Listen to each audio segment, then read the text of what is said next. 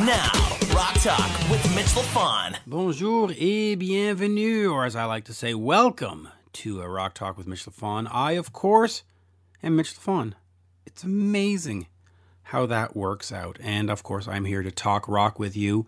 And who better to talk rock with than somebody from the original Whitesnake band?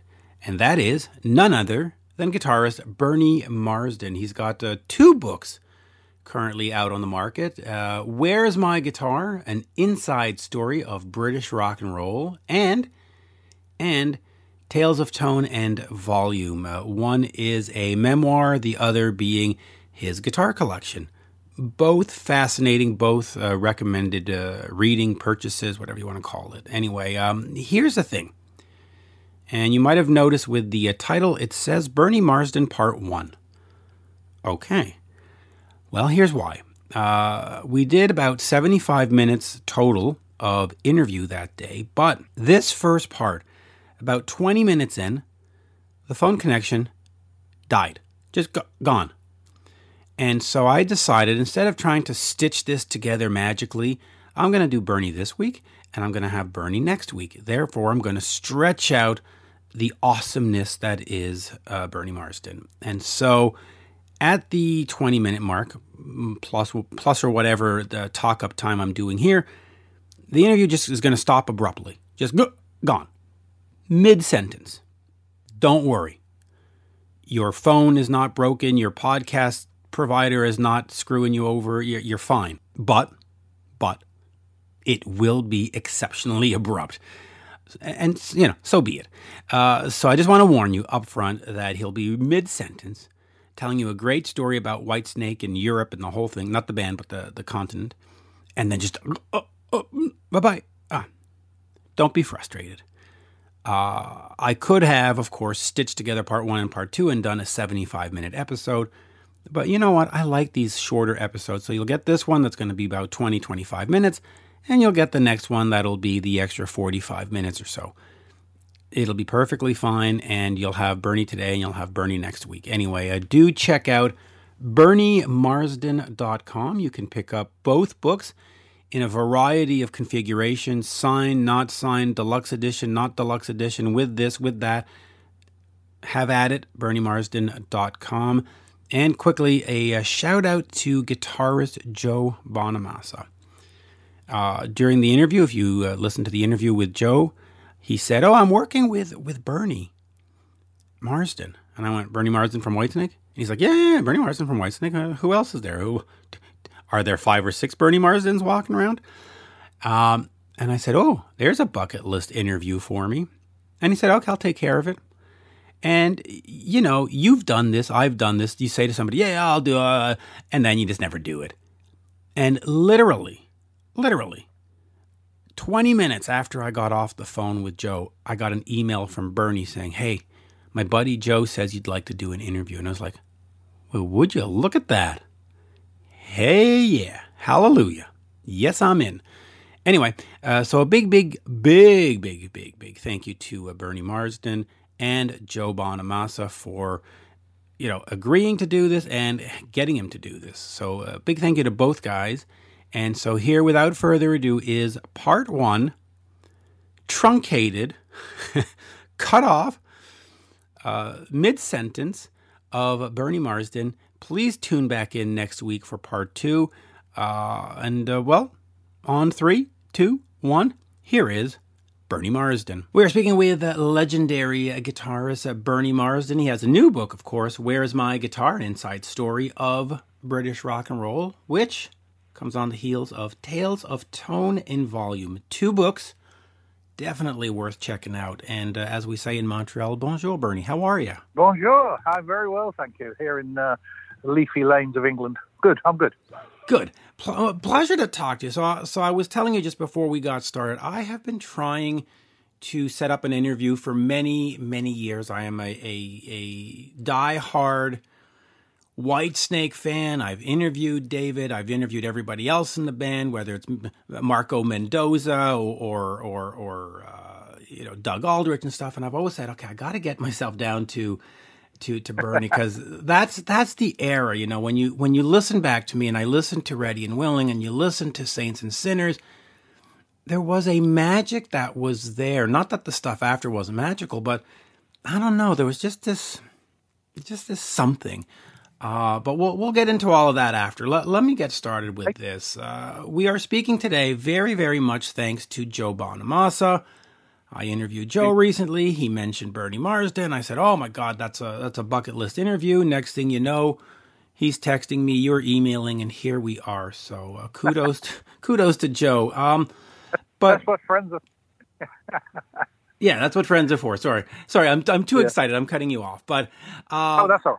But uh, let's get started with that because uh, other than this th- that story you and joe have uh, been on stage many times as guest appearances and so on and so forth the cruise the, uh, the joe bonamassa cruise but now he's got this album uh, from abbey road coming out and he called you up and said i need that british sensibility help me out so talk to me about working with with joe in general but also specifically on this upcoming album Well, first off, I, Joe and I have known each other for 10 years, I was invited to his concert at the Albert Hall uh, in 2009, I think it was. And uh, that's the one where Eric Clapton showed up three or four songs in. Everybody was like, whoa, what's this? You know? And um, I was going to say thank you for the gig afterwards because I was invited by the record company. And I w- there was a load of people backstage. I was fortunate enough to have a, a backstage pass. And uh, I thought, well, just before I leave, I'll go say thank you. And I enjoyed the show. So I waited for a bit of a gap and I saw many people around him, of course. And I walked towards him about two or three meters, about to say, oh, my name is. And I enjoyed the show. And he said, you don't, I know exactly who you are. He said, thank you for coming. So that was a nice beginning, you know. And we stayed in touch after that. I got to play with him a few times. And then he recorded a song I'd written for a solo album called Place in My Heart, which was really cool version of it. And when we got to talk, when we were sitting down on a bus or whatever, and just talking in guitar terms, really, you know, obviously my my past connections with people that he'd grown up with and never had the chance to see, we got talking guitars, and then we realised, of course, how much we had in common, other than just being guitar players. So that was the, how it began, really, and it, it then transpired that I got to play with him at various gigs, and we would meet up every time he came to England, sometimes abroad, and the friendship began. And then when he came in last year, beginning of last, this time last year, really, he said, "Look, I'm going to go do an album at Abbey Road, and uh, I'd like to do some writing with you." So I said, "Well, that's great, no problem." But I didn't expect to be writing kind of the majority of the album with him. I thought if we do two or three songs, that'd be great. But there's rather than that, and it was a really good working relationship, you know. And um, we remain first and foremost good friends. But the working relationship now, I think, will develop even further. Yeah, and I, and I'm looking forward to it. So okay, so here's my challenge: interviewing somebody like Bernie Marsden. And by the way, uh, just wanted to mention, uh, Joe, of course, tried out for UFO, and you were in UFO, so that was a that's a fun connection. But here's the right here's the problem: uh, trying to interview you is that there is so much to cover. Uh, so much ground that I, I it's sort of hard to figure out where we start and and and where where to go. But let, let us start with the book. Where's my guitar? Uh, an inside story of British rock and roll. You are you are very open in this one, right? Not to be not to coin a pun, but it's an open book. You you talk about everything, and of course the Whitesnake situation and all that. Uh, what sort of motivated you at this point to say, okay, we're going to do a memoir. We're going to be honest, at least my version of, of the truth, my version of honesty. Yeah. Uh, what compels you to do that? And, and do you worry about relationships? Do you wor- worry that Dave is going to read that and go, oh, come on now? H- how do you sort of balance putting out the story and looking around at the relationships? Good question. I I think what what happened was I, I started to write the book, which turned into what became the book. I wanted I had two growing up uh, daughters, and I wanted to write down because by that time I was into my you know way into my forties, and I thought, well, you know, you never know what's going to happen. I'm on, I'm on the road, la di da. This this could happen, that could happen, and they don't really know what their dad did. You know, they can read articles, they can play records, but there's a lot more to it than that. So I started to write down stuff, and I realized a it was pretty easy to do in in a in a nice way. It wasn't hard work. My memory proved to be pretty good, and also with the advent, obviously, of uh, Google, I could check stuff where, and I might get a month mixed up, or I might get a year mixed up, but then I could suddenly tie in UFO and say, oh no, that was 73. Oh, it turns out no, it was 72. So that made it easier. By the time I'd done probably a couple of hundred pages, maybe a bit more, I then did send it to a friend of mine who, who's written some very fine books on Eric Clapton and um, Jack Bruce. Uh, he's written a Gary Moore book. His, uh, the guy's name is Harry Shapiro, and he's a recognized, you know, proper writer.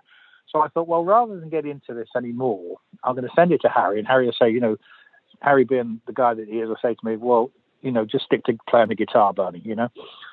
And I thought he would wouldn't bother to read it for a while. Anyway, a couple of days later, he called me back and said, uh, "This is really good." I said, "Is it?" And he said, "Yes, it is." He said, "There's a few things he gave me some advice on, and you know, did this and that." And suddenly, then it became viable to do the whole thing. So we crowdfunded it at first for the first edition, which was about 2017, I think. And uh, then I was approached by the mighty HarperCollins uh, company uh, with their Division Fourth Estate uh, to redo it last year. And so we rejigged it, found some different photographs, and done some editing, added some stuff, and that's the version that you, you have there, I think now. So that's how it all came to, came about. Yeah, and it's it's an incredible, incredible version. Then we'll quickly mention the other book, and then I want to start getting into a little bit of the past. Uh, Tales of Tone and Volume comes with a, a, deluxe edition, comes with a CD.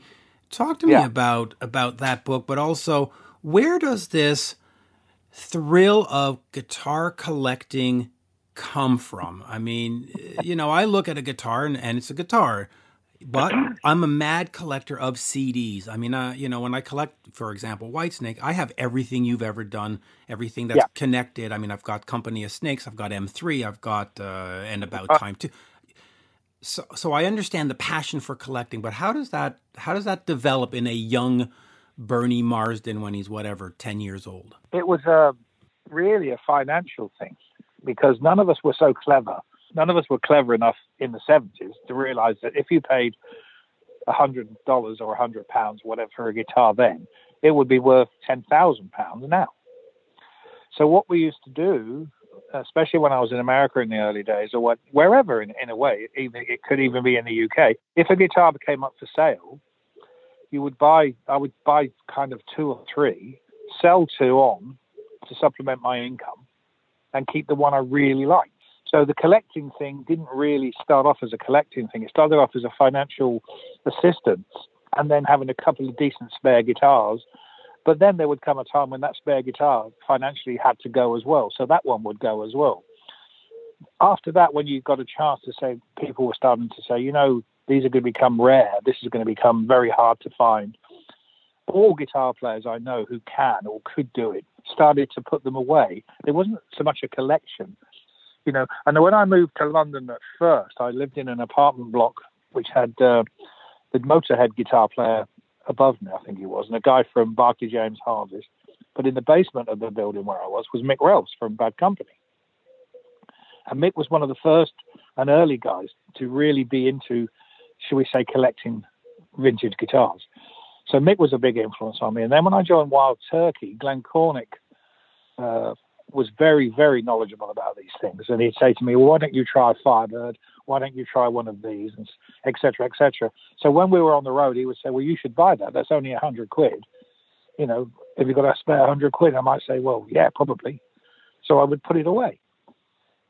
And that's how it began, really. It's a, I, I always call it a chronic disease with guitar players. It's, um, it's, it's not curable. No, it, it really isn't. I mean, uh, all the guitar players that I know, uh, including Brad Gillis and all that, they all have to collect. it, it is a, like you said, it's it's a disease. Um, let me. Uh, I'm going to jump uh, jump around a little bit, but uh, when you look back on the history of great guitar duos, you know we think of Thin Lizzy, we think of Joe Perry and Brad Whitford, we think of all these bands, but sometimes I feel the Mickey Moody Bernie Marsden combination gets overlooked. So before we start talking about the past, talk to me about that combination. What was it about Mickey and Bernie that just worked? How did you sort of figure these things out, and, and how did it lock in? And listen, obviously after that you did Mickey, uh, the the um, uh, Moody Marsden, you did all this other stuff together. What, what is yeah. it about him? Well, the, the, thing was, we knew each other before Whitesnake. Uh, uh, Mickey had been in bands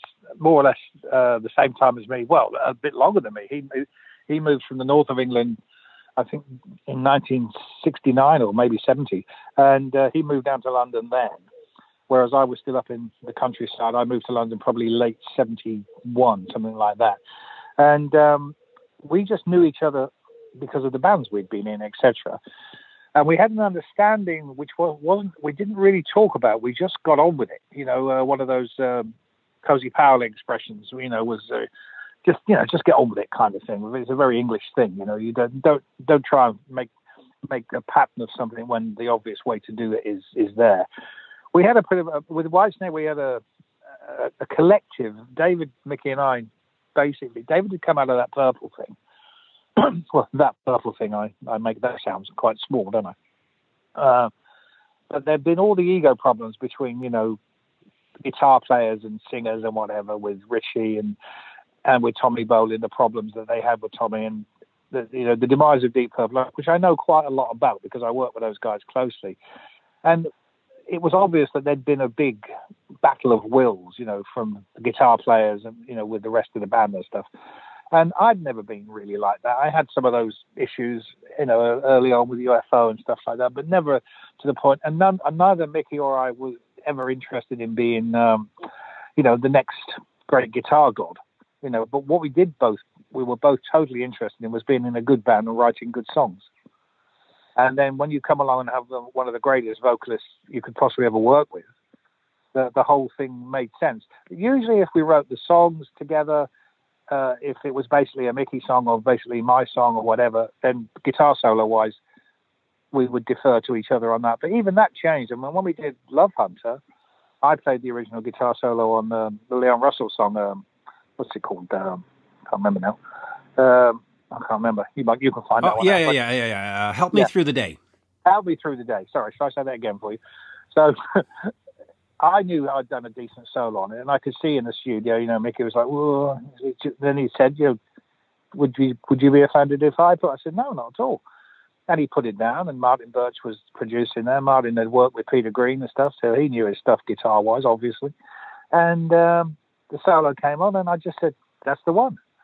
Uh, oddly enough, I've heard subsequently, only in the last year or so, I found the uh, the original solo, and it, it, it isn't actually very you know, it's not half bad, but the solo that's on there is better. So that worked out pretty well, you know. So there was never a matter of, oh no, I'm doing this because I was the one who kind of wanted to do that song because after Ain't No Love in the Heart of the City, you know, I wanted to do another feature for David, and so that was why I came up with Help Me Through the Day. So you know, to to find another Freddie King tune that we could do properly, so to speak, or Bobby Bland or whatever, you know, it was it was good. But that was the relationship we had, and we kind of followed that. And I think what we also gave to the once we became popular on stage, there was a believability of uh, a bunch of guitar players in the audience who said, "You know what? I think I could do that." You know, maybe they couldn't, but we never tried to be, you know, guitar histrionics. It was just honest to goodness guitar playing and, and harmony stuff or unison stuff, or then just a damn fine solo, whether it was a slide solo or me doing the solo in Mistreated, which I never had. Any, people say oh, you must have been under a lot of pressure, you know, doing the Blackmore thing, and I didn't. I never did. I I, I just heard it as a good blues song to to play over. So there was never an, an issue with that. We understood each other. We never tried to. There was always a healthy respect for each other on stage, and that that continued. And you know, you know, maybe we, we worked together too long afterwards. You know, maybe we did too many too many things because we, we should have maybe left it alone at some point. But that's that's a different that's a different aspect. But uh, you know, it's one of those things within the band we wanted to do to the best detriment of, of of Whitesnake, and I think we pretty much stayed close to that. It's kind of a long-winded answer, but you got most of the truth there. I got most of the truth, uh, and and listen, uh, I, I don't think you uh, you you overstayed your welcome. I, I think Company of Snakes, M three, uh, or the other stuff that that uh, Mickey did was all very much uh, worthy. So there you go. Um, well, Well, see, the M3 thing, just while we're on, that, uh, Yes. because by by the time M3 was running, it was a it was a better band musically than uh, uh, Company of Snakes was because we had uh, a different approach to it. But M3 only played Whitesnake, but because of that, every poster said Whitesnake in like you know seven inch letters, and then M3 in one one and a half inch letters on the poster. So anybody driving past would see Whitesnake playing in some town hall in the middle of Bavaria, and they say, "Well, surely they're not playing there." Well, no, we weren't. It was us. But, but promoters being promoters would jump on the Whitesnake photos. They would have three ex Whitesnake people in big letters. And I started, you know, the internet was there, and of course, you know, uh, you don't want to deceive people or make people think that you're trying to be Whitesnake. We never ever tried to do that. You know, there was never one moment where we went out as Whitesnake. You know, it was a M3 playing Whitesnake, but that even to me confused the issue even more. So that's why I kind of, after a while, I thought, you know, enough is enough. Company Snakes was different because Company Snakes we were doing we did a really decent original album, which obviously you have, and I think if we'd have followed that up a little bit more, uh, that there could have been a bit of a route there. But uh, every time we played a Whitesnake song, you know, the volume went up fifty percent or even more, and it was like, well, give the people what they want, you know. So that was why that Yeah. came to an end. And that's why uh, I always tell folks it's a brand over a band because you put Yeah. Whitesnake on the marquee and it almost doesn't matter who the play. Now, to fans, it does, maybe like a diehard like myself, but to others, it's like you see Whitesnake, you go, okay, it's Whitesnake tonight. Uh, okay, so let me, we, we opened up a, band, a bunch of avenues there. So, so let me ask you first of all, uh, after uh, leaving Whitesnake, you did do a, a variety of projects, as we just mentioned. Um, Talk to me about that. Was that a, a, a time of just not finding your way? Were these projects just meant to be projects and not bands? Was it just financially difficult to make them viable? Was sort of where? And I say this respectfully, but what what was sort of the merry-go-round that was going on there? Was it was it just hard to find your place, or was it like, no, no, no, this this is one album. Now we're done. Now I'm to go do something. Was it creative, or talk to me about all these different projects? Uh, you know, the, the stock answer to that, Mitch, is, is all of the above, really. I, I call the first year everything is like a rebound project. You know, I was kind of the, the, the shock of the end of Whitesnake after Saints and Sinners for me didn't kick in really until about six months later because suddenly they were on the road again. And it was like, well, hang on, why? It's like, why am I not there? You know, because they were still doing the same set for one thing. And uh, they had Colin Hodgkinson on bass, and Colin is one of the greatest players ever, but not really for Whitesnake. Cozy Powell's playing drums, one of my greatest friends, the best man at my wedding. We worked together in the, you know, in '74. Suddenly, one of my best friends is in the band that I used to be in, and he rings me up three or four months in and says, "I don't know why I'm in this band. I should never be in it." You know, I could have said that at the time, but I never did and it, as we know, it didn't last very long. And so breaking up the original band still to me doesn't make any sense. You know, when you have Jon Lord, Ian Paice, and the rest of us ready to roll, but the financial side of it was so poor, and the way the management and I use the management in italics, and you know, was so one-sided. Uh, David didn't really have a great deal of choice. The only way he could get out of the whole thing was by breaking up the band. Unfortunately, breaking up the band meant the end of my tenure with it. Uh, Neil went back, Mickey went back, not for very long because then John Sykes replaced him pretty quickly. And I thought that the Cozy Powell, Neil Murray, John Sykes like Whitesnake lineup was very viable. Excuse the pun with Steve Vai. Um, but, um, you know, Steve, I'm, I've seen Steve on a few occasions since the time when he was part of Whitesnake, you know, and he'll look at me and just go, well, I was just in the band, really. You know, I mean, Whitesnake in America, in Canada, a lot of people think know that I'm a songwriter. They don't really, maybe for many years, didn't realize I was in the band for five years or whatever it was. You know, did five, six albums. You know, and that's fair enough because if they don't see your name on a poster or at a gig, but in Europe with the original lineup, you know, I still get Finally, David Coverdale clears up what kind of music Whitesnake makes. Cock rock. I'm sorry, what? Talk rock? Cock rock. Oh, cock rock. Right. This is Rock Talk with Mitch LaFon. It's uh, good therapy, good release for people.